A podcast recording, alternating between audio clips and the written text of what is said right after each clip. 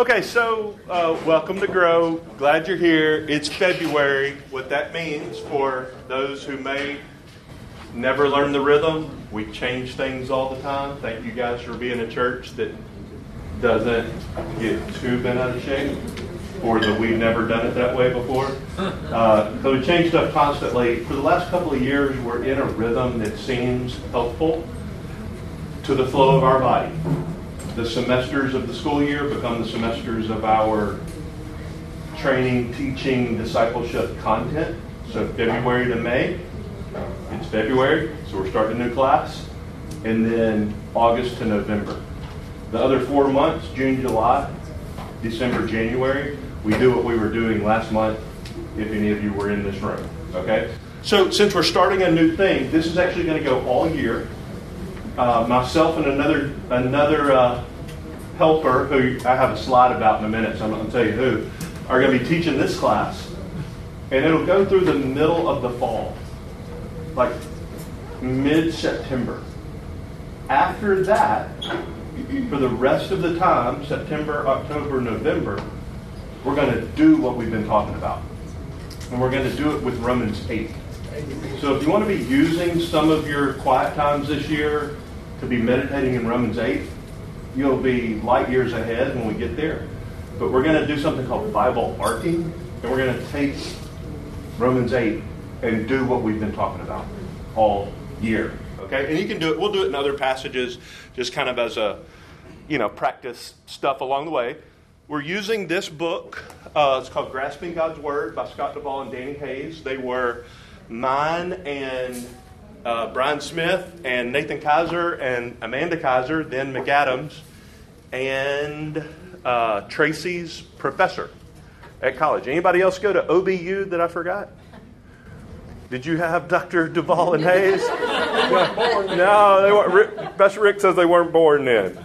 So, so this is a book we're using. No need to get it. You're welcome to get it. There is an accompanying workbook. You guys saw Mike Packard's post on Church Center. He's already like three weeks, four weeks deep doing the, the workbook. That's like your extra credit class. If you want to do that, I know another church member just told me today that she bought the workbook and she's already working through it. That's that's extra credit. Um, so do that if you would like to. Do it with another brother or sister. Um, so the course teachers between now and September are going to be me and and this guy. Who is that? That's BJ Maxwell. All right, so we're going to tag team on this. Um, and today's section is on Bible translation. So if you have a paper Bible with you, hold it up. Okay? Not a digital Bible. Yeah, okay. You can put them down. Y'all, y'all saw there's almost everybody in the room held up a paper Bible. Here's the question How did that get to your hand? God just drop it out of the sky, leather bound in English. Translators. We're going to talk about Bible translations. So, this is classy, this is teachy, but this is some background and foundation that'll be helpful, I think, to your Christian life and walk and your your walk with the Lord. So, with that in mind, let's pray and we'll get after it. Father, thank you for your word written, that special revelation one of two of the great expressions of your special revelation your word written and your word incarnate, your Son, Jesus. So thank you for your word that we can hold in our hands, and thank you for the Logos, your word, your Son, who has saved us and indwells us. We pray that you would help us throughout this year, now to May, and then again August to November, that by this time next year, by your grace, we would be better at obeying, rightly handling the word of truth. Help us, Lord. Grow this church in what we say is our primary mission in guiding people to faith in Jesus and growing together in biblical maturity. Make that happen as we do some study on how to study your word. We pray in Jesus' name. Amen. All right, so high school students are with us today, middle school students next week. They toggle week to week. You guys help each other. um, and you know talk about some of these things from time to time. There are five things we want to talk about today. How did we get our English Bible? The ones you held up. A brief survey of the various English translations that have existed and are still coming. Approaches to translating God's Word. How to choose a translation and then finally, some concluding thoughts. So, first, how did we get our English Bible? When you held it up, I said, Where did it come from? Did it fall out of the sky? Matt answered by reading the slide. We had translators. So, how did we get our English Bible? This is common, like you all know this, but it's going to help you, I, I, pray and trust, uh, to just put it together kind of organizationally. God inspired His Word. The human authors who wrote, inspired by the Holy Spirit, shared that with others who copied, and there's the transmission of the Word. And then those copies were translated into all sorts of human languages, including English, translation and interpretation. So we're going to take these one at a time. This is our first point. How did we get our English Bible? Three things about inspiration. So I just said there's inspiration, transmission, translation. First, inspiration, three things about that. There's a divine author of that book, God Himself. There are also human authors. So, like the Lord Jesus Christ, one person, two natures, divine and human. Not two people, one person. So, also, that book is both divine and human. It's perfectly theopneustos, God breathed. It's God's own words written in and through the agency of the human authors so such that their own personalities shine through. You can tell one writer's material from another writer. Because though God wrote it all, he used the human authors under inspiration without without superseding their own humanity. It's divine and human. So that's two aspects, and those two aspects conspired for the text, the original text. We'll talk about a word we'll use to describe those original texts in just a second. So that's inspiration. Human men, inspired by the Holy Spirit, to write God's thoughts, God's words. Transmission how did what they wrote get transferred? Well, we'll look at two aspects of that. First, copies of the originals. That's what I said a minute ago. There were scribes, there were amanuenses. That's a person who wrote what the human author told them to write. So, who wrote the book of Romans? That's a correct answer. The Apostle Paul. The book of Romans says I, Tertius, write this with my own hand. It's in the book. So who wrote it? God did through Paul, who apparently spoke to Tertius, who wrote it. He was the amanuensis. Okay? So those original writings got transmitted, that is, copied, and all those copies have been read by a wide audience of linguistic scholars who put together what we call a critical text. They're not critical of the text, they're not critiquing it negatively, they are critiquing it to make sure that they're putting together what the original manuscript had. That's called the critical text. So the critical text is the latest or current edition of the Hebrew, that's what the Old Testament was written in, or Greek, that's what the New Testament was written in. Rare exception in the Old Testament also has a small segment of Aramaic. So Hebrew, Aramaic, and Greek.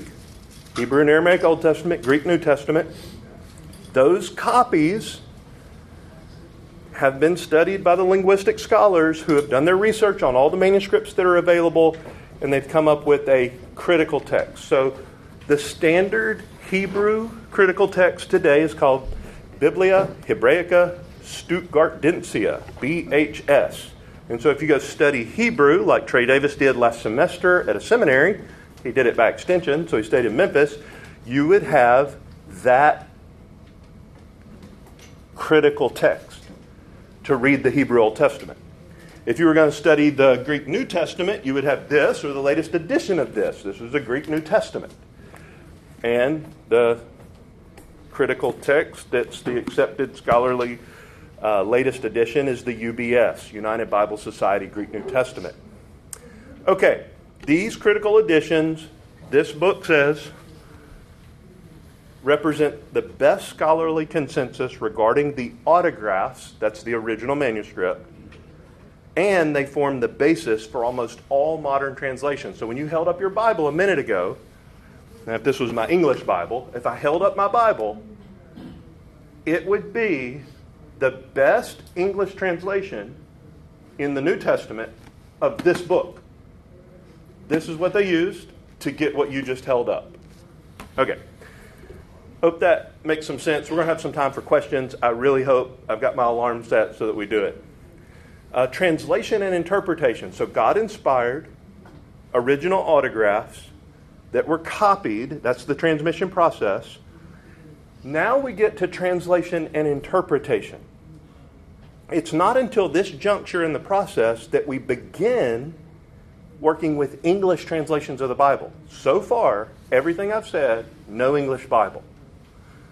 Now we get to what you guys held up, or eventually get to what you guys held up. So, three things I want to say about translation and interpretation getting from Hebrew in the Old Testament, Greek in the New Testament, to your English Bible. Three things to say about it. All the English editions are translated from the Hebrew and Greek either by one person, a translator, or by a committee of scholars, a translation committee. It's helpful for you and me to know if the one I'm reading was translated by one person or by a team of scholars who agreed together on that verbiage for that verse based on the critical text. Okay? Those translators or committees then write into our receptor language, which is English. This is how it gets to any other language. And then finally to you and to me, the modern reader. So that's our first point about how did we get our English Bible. That was lightning round.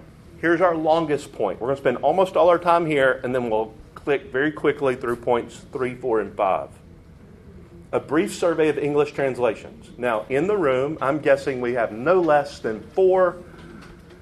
If I was a betting man, I'd take the over. All right, there's at least four translations in the room, I would guess. So let's just, just tell us what do we have here today? All right, so you held them up. What were they? ESV. ESV. NASB. NASB. New Living. New Living. New King James. New King James. CSB. CSB. Read through that one last year, loved it. There's five, so I would have I would have won the the over. Uh, any others in the room? Okay. How did we get them? A brief survey of English translations. Well, we started at the end. Let's back way, way up and talk about this historically. In this book, Introduction to Biblical Interpretation, Klein, Blomberg, and Hubbard they said estimates suggest that between 97 and 99 percent of the original New Testament can be reconstructed from the existing manuscripts beyond any measure of reasonable doubt. Like, oh no, not 100? So when they say 97 to 99 percent of this Greek New Testament, the critical text, from all the copies we have of all the manuscripts that we know of it that exist, 97 to 99% say these three authors, no doubt whatsoever, that's what Matthew or the Apostle Paul or John actually wrote in the original autograph. We can do that. You know how they get to that, right? They take all this wide variety of available manuscripts they study them carefully and they realize any adaptation in one needs to be substantiated enough by that same adaptation in all the others for it to be conclusive that that's what John wrote. But if it's one or a small sampling of aberrant adaptations, and you have this massive avalanche of consistency in the others, then you think, ah, that's 99%. The good news about the outstanding 1 to 3%, there is no point of doctrine contested in any of the, if you want to say, uncertain percentile. Nothing about the deity of Christ, salvation by grace alone, faith alone, Christ alone. Zero uh, adaptation in any of that. So, uh, the percentage of the Old Testament is lower for the, to quote, beyond any measure of reasonable doubt, but those three authors would say over 90%, and if you wanted them to parse that out, they would say, quote, certainly more. Again, no, no matter of doctrine. All right, so Hebrew, Aramaic, and Greek, uh, and Greek. Hebrew and Aramaic, that's your Old Testament. Greek, that's your New Testament. This is a one slide quote. There are over 5,000 manuscripts, handwritten copies, of all or parts of the New Testament in existence today. So, if we started here with Morgan, writing a love note to Trent, and then Trent was humble enough to pass it down the line and down the line and down the line and down the line, but every one of you had to copy it, and it finally made its way to Jeff. There's enough people in this room that unless you were purposefully throwing off the process, Jeff should be able to write down precisely word for word, punctuation and all, what Morgan wrote. There's about 50 people here. We have 5,000 with rock solid confirmation that we know for sure what the original said. You have great reason to be confident I'm going to say, in your English Bible. Okay, we'll get more on that in a moment. English translations. Uh, for those who came in late, had everybody who has a Bible hold it up and I asked the question, How did you get it? Where did it come from? Well, here's part of the answer to that question.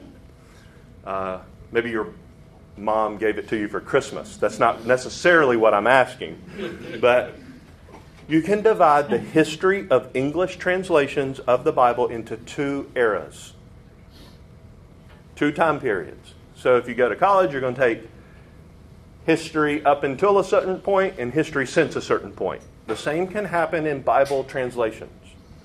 So think about this prior to 1611 and since 1611. Why is that the fulcrum? Why is that the watershed? King James. Yeah, King James Version. Okay? That's this timeline. These yellow dots show the work of getting the Bible into English before 1611. First, the Vulgate, uh, Latin for vulgar, common. So Jerome translated the Bible into Latin from the Hebrew and Greek about 400 AD. His work, called the Vulgate, is from the Latin word meaning common. So the people spoke Latin, he put it in Latin. That was around 400. In 1380, John Wycliffe was the first to translate the Bible into English. However, instead of a word for word translation from Greek and Hebrew, he used the Latin to go from Jerome's to English rather than from Hebrew and Greek to English. And Wycliffe was accused of being a heretic for translating the Bible. And he suffered horrific persecution. You should acquaint yourself with his biography, long or short. You will be benefited by seeing a price paid for you to have an English Bible in your hand. Uh, you can listen to Piper's Let the, uh, the Swans Are Not Silent audio biography of Wycliffe. Take an hour. Absolutely amazing. Um, but he was persecuted for his willingness to translate the Bible into the language of ordinary people, and so many were threatened with severe penalties just for reading what Wycliffe wrote. Okay, so that's 1380. The most commonly used Bible in the English speaking world, about not even a decade later, 1388, was John Purvey's much improved edition over Wycliffe's. And this Bible, Purvey's, from 1388 onward, dominated the English speaking scene for about 200 years. So, for the next 200 years, until Tyndale, another biography you would benefit yourself by just getting acquainted with. Who was this guy? How did God use him? So, after the invention of the printing press, mid 1400s, renewed interest in classical language exploded. I'm taking some of this from Duvall and Hays. Added to that, the Protestant Reformation, 1500s, kicked English Bible translation into high gear, and William Tyndale produces an English New Testament not based on the Latin in 1526, rather based on the Hebrew and the Greek. Um, any guesses why? Uh, let's see. Da-da-da. William Tyndale produces Hebrew and Greek, but he did not complete his Old Testament translation. Any guesses why he didn't complete it? They killed Martyr. 1536, Tyndale was executed. After they killed him, they exhumed his body and burned it. Because of his commitment to Bible translation and his desire to quote, this is Tyndale, make the boy that drives the plow in England know more of Scripture than many a scholar. Isn't that awesome? He wanted every little boy in England to know God's Word. That's awesome. And you're sitting in this room today in large part because God raised up people like Wycliffe and Tyndale and so many others. That quote came from F. F. Bruce's books and the parchment. Okay, so 1560. You get the Geneva Bible. During the reign of Bloody Mary, that's Mary I, many Protestants fled from England to safe havens of refuge, and a lot of them ended up in places like Geneva, Switzerland, the home of John Calvin. While in Geneva, the Oxford scholar William Whittingham, with much help from a lot of other people, made a complete revision of the English Bible known as the Geneva Bible. That was the Bible of Shakespeare, that was the Bible of the Puritans, and that was the Bible that came over on the Niña, the Pinta, and the Santa Maria. That was the Bible of the, the pilgrims that came to the U.S., the Geneva Bible. Yet, because of notes in the margin of the Geneva Bible that were Calvinistic, the bishops of England were unwilling to use it in their churches.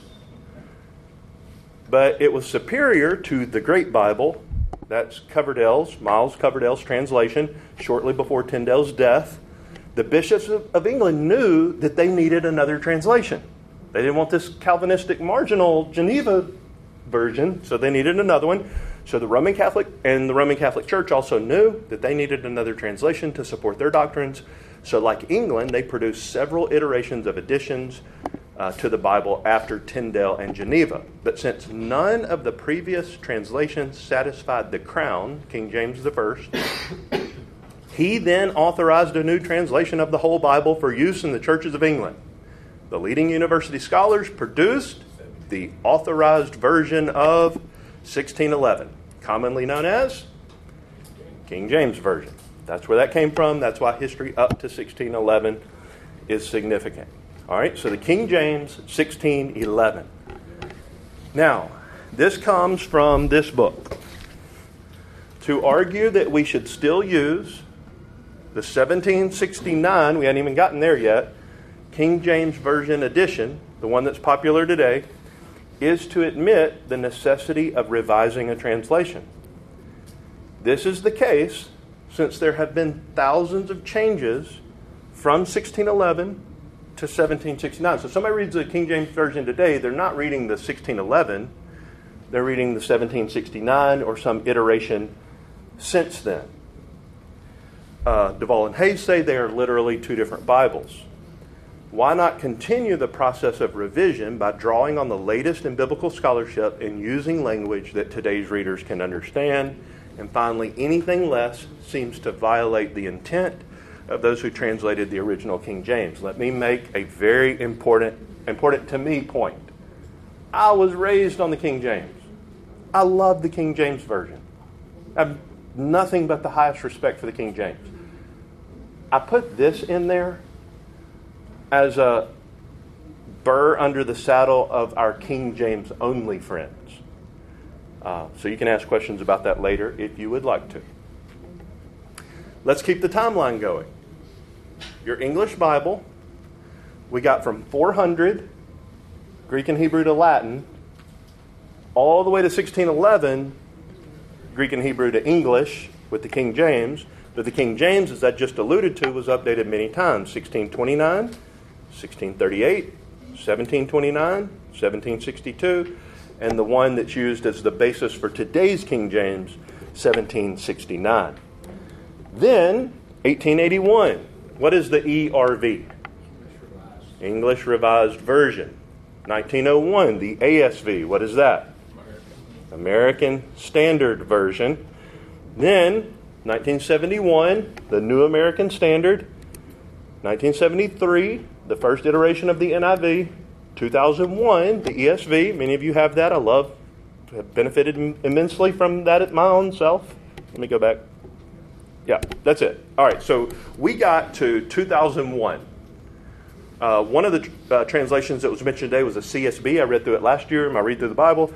Love it. It's fantastic. That's since 2001. I don't know the exact date. All right, so now let's talk about how translators do it.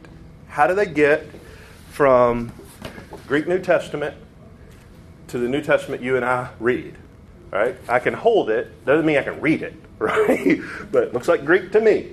Um, how do we get from this critical text? Everybody understand what we're talking about? We have no original manuscripts of any book of the Bible, no autographs. We do have a plethora of copies, those manuscripts, from which a critical text was produced, from which your English New Testament was produced. How do we get from this to what you held up? That's what we want to talk about. Uh, there's two translation theories. This is gross oversimplification, functional and formal. Looser, tighter.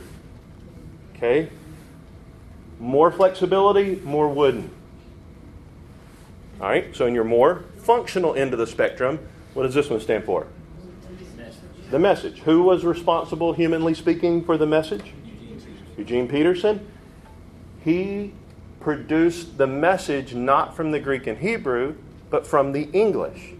He took translations and made the iteration we call the message. That's a very functional, I wouldn't even call it a translation, that's an interpretation.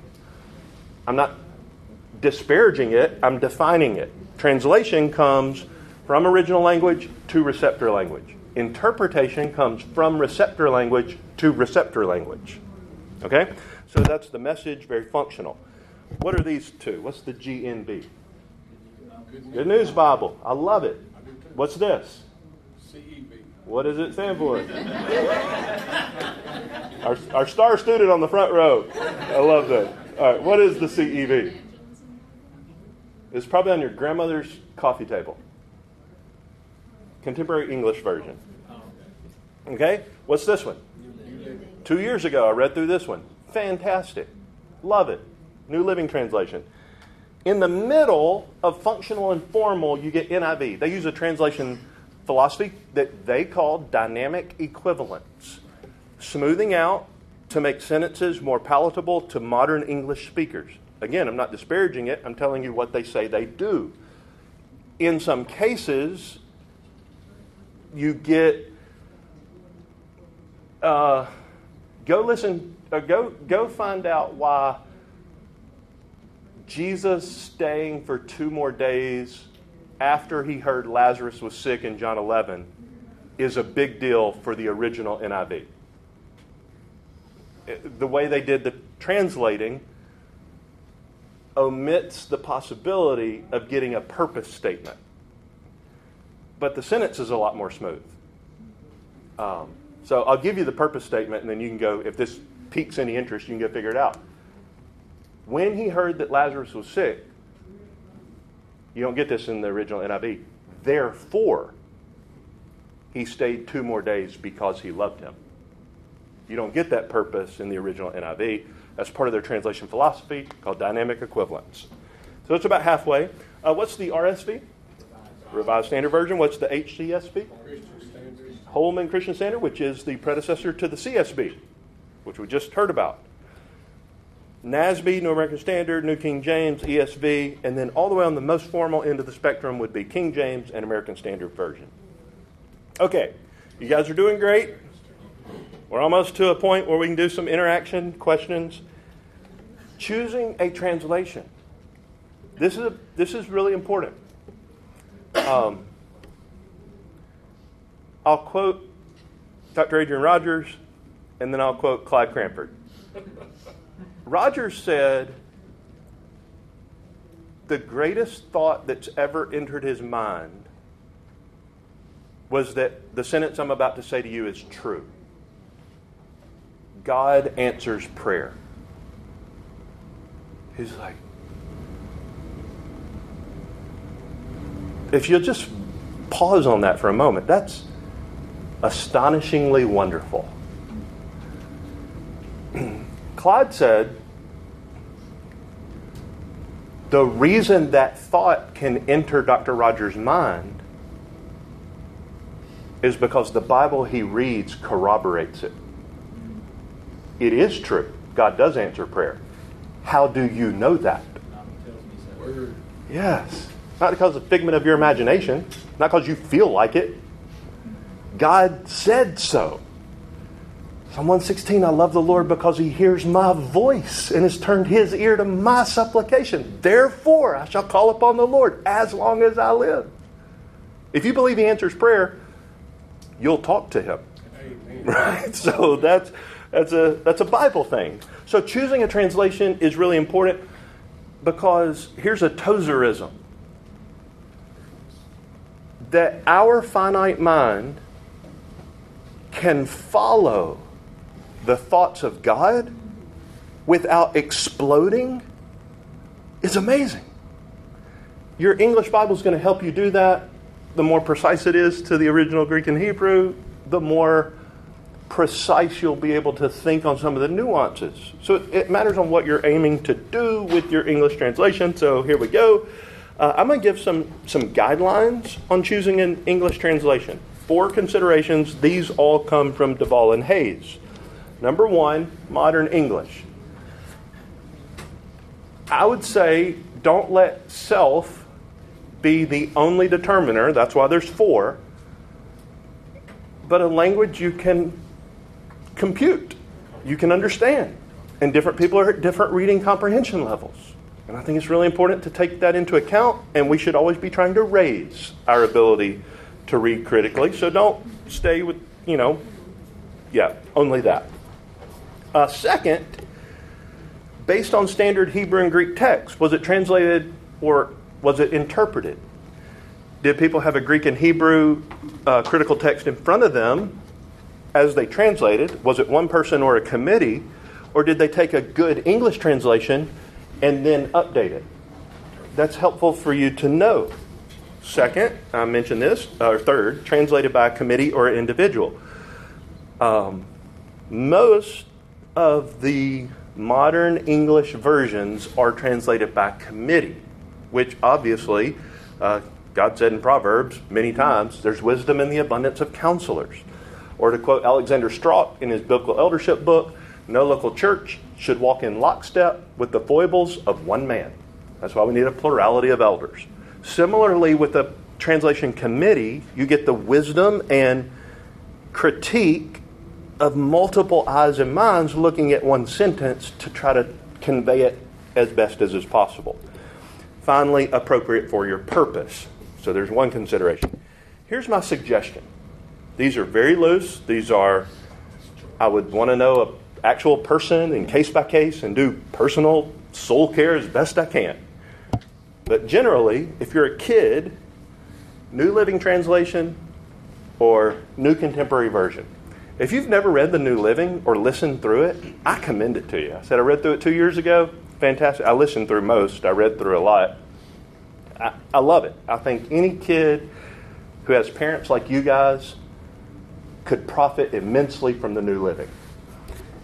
If you're brand new to the Bible, you've never read Genesis to Revelation, you open it to the middle, put your finger down, don't even know what that, didn't even know that book was in there.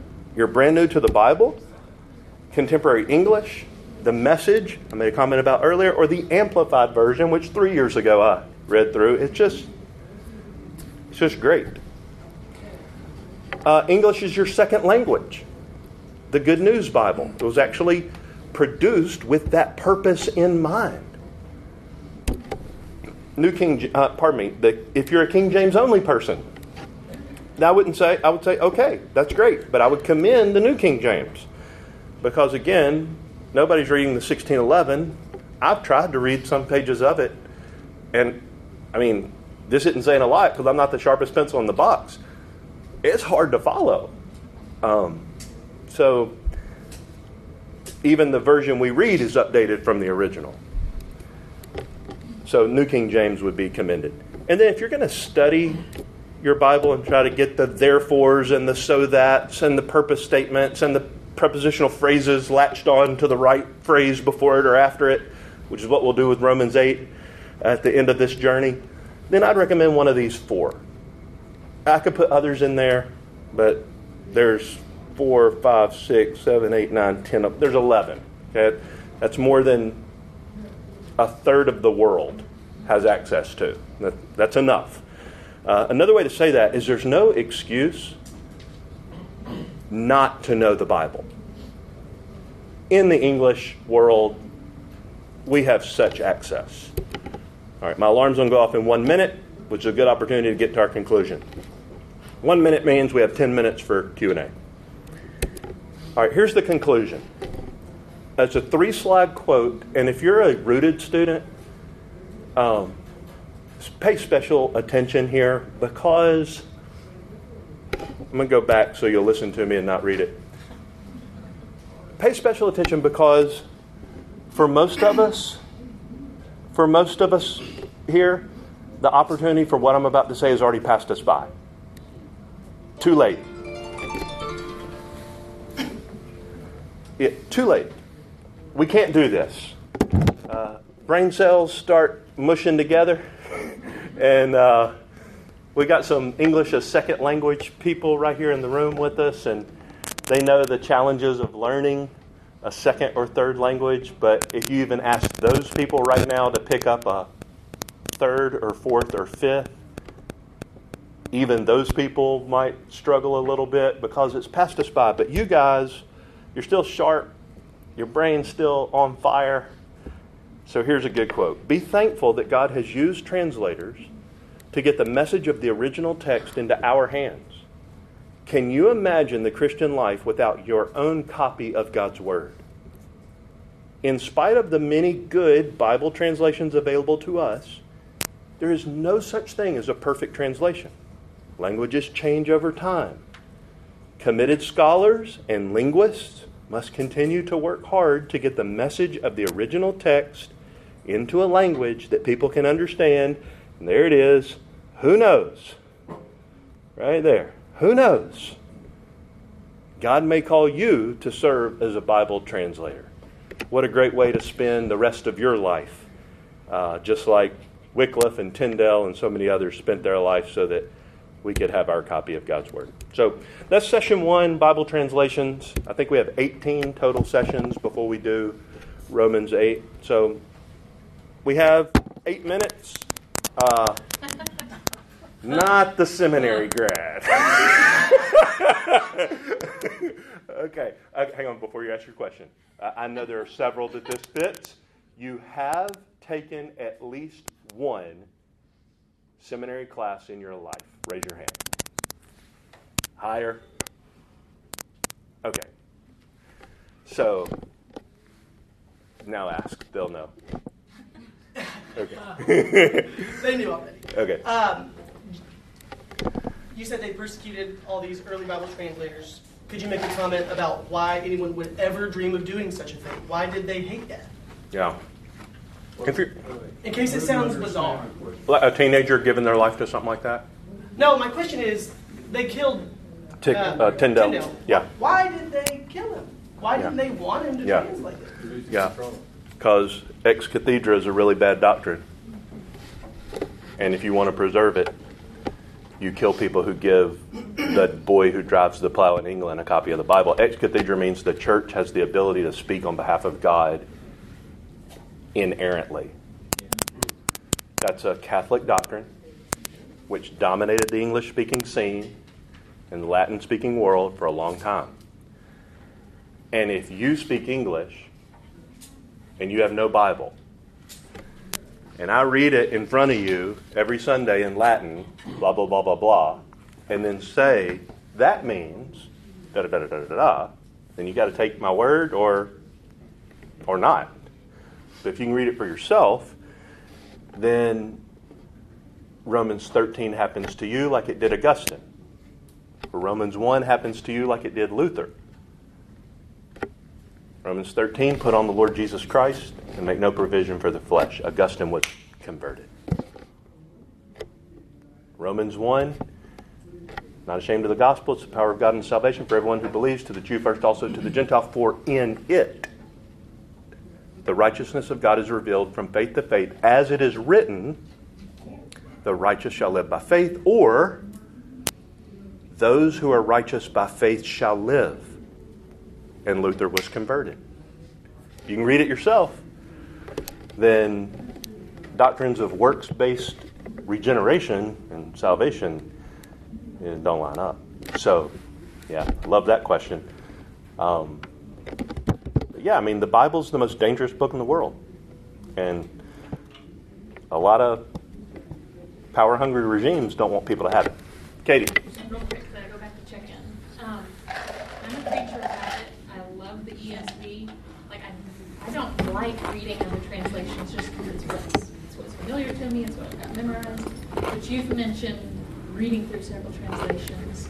Is that something you would commend, like, get outside your normal translation? Great question. You read multiple translations. Would I commend that? Is the question if you didn't hear. For me, I'm going to tell you why. Part of the reason I do it is for you poor people. Because I get stuck.